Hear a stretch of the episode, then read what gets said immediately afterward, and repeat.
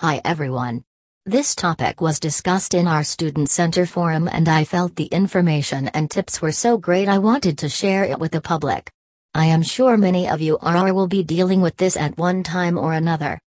One of our All-Star offices received an online Google review that was negative, and they were very hurt and upset by this, as would be expected.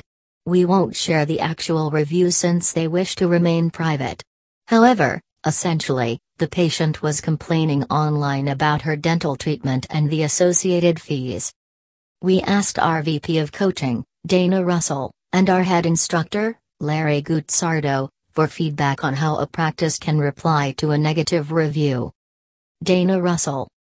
It can be tricky to respond as the dentist or person handling the social media may feel personally offended and hurt by the review. Positive reviews will help offset the bad review so ask all your patients for reviews. We suggest that you address all negative reviews, as a lack of response may lead others to believe you don't care about patient issues. Your response needs to be positive, such as The goal of our office is to meet and exceed our patients' expectations at each visit. Our office manager, or dentist, would appreciate the opportunity to speak with you about your recent visits and discuss a resolution that will work for you. Please reach out to our office at your earliest convenience. This approach shows you are willing to discuss the problem with the patient and interested in resolving the issue. Your response also goes a long way to de escalating emotions and can reassure potential new patients, who may come across the review, that you care about these types of issues.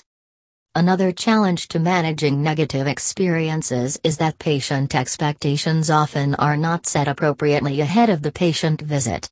Having clear, well defined protocols ensure steps are taken so each patient visit results in a fantastic experience.